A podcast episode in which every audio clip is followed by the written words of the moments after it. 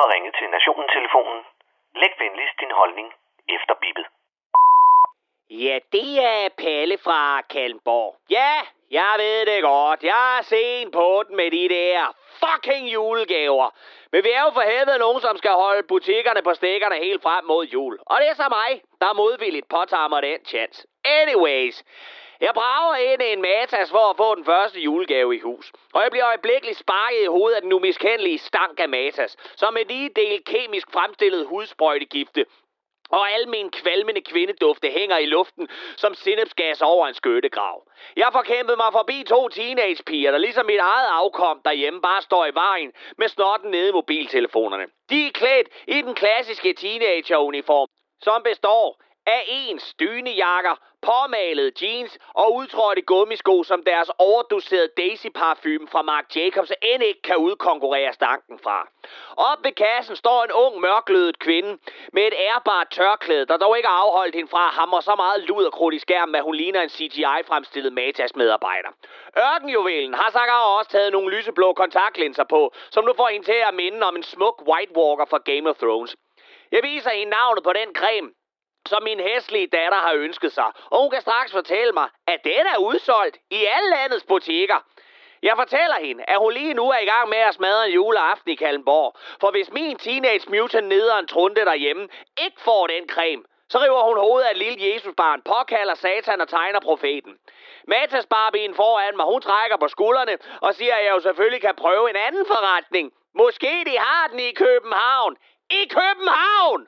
Som om mit liv i dette øjeblik ikke var hæstligt nok, så foreslår hun mig kraft rød at tage turen til verdens røvhul hovedstaden.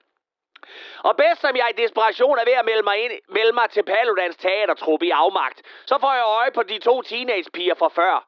Den ene af dem har sagt med lige købt den creme, som det levende udskrab derhjemme har ønsket sig.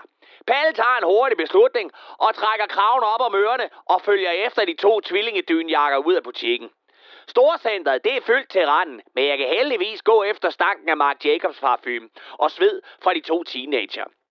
De gør hold ved en normal butik, som jo tiltrækker teenager som lavt uddannet til Danmarks Demokraterne. De slænder rundt i Søren Faglig labyrinten, og jeg sniger mig efter dem. De gør hold ved nogle japanske nudler, og jeg skynder mig at tage en shampoo wash and go for at studere etiketten mere grundigt i den klimaaktivist med den ikke bindende aftale fra Dubai.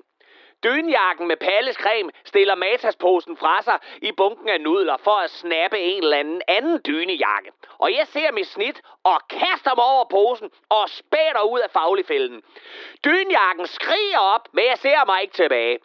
Ved kassen, der vælter jeg en ung medarbejder, der til forveksling ligner Alex Vandopslag. Og så stormer jeg ud på gangen, ned mod udgangen.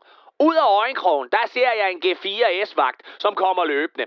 Han kommer aldrig ind på politiskolen og savner tydeligvis spænding i sin hverdag. Behendigt, der undgår jeg ham, da han kaster sig imod mig. Sikkert fordi det ser fedt ud, og ikke så meget fordi der er en egentlig strategi over det.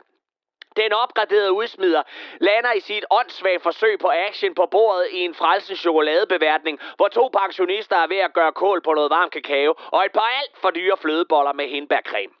Jeg er så godt som næsten ved udgang, da tre andre G4S-vagter, der øjensynligt blev maskinklippet af den samme araber, kommer bullerne imod mig.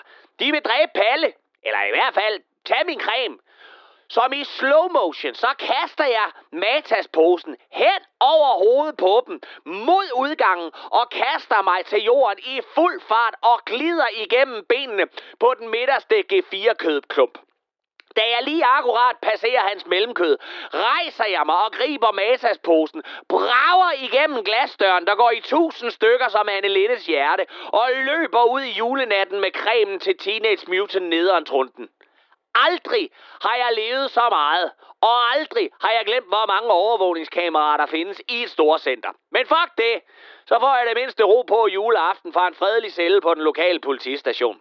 Og det, det var Palle fra Kallenborg.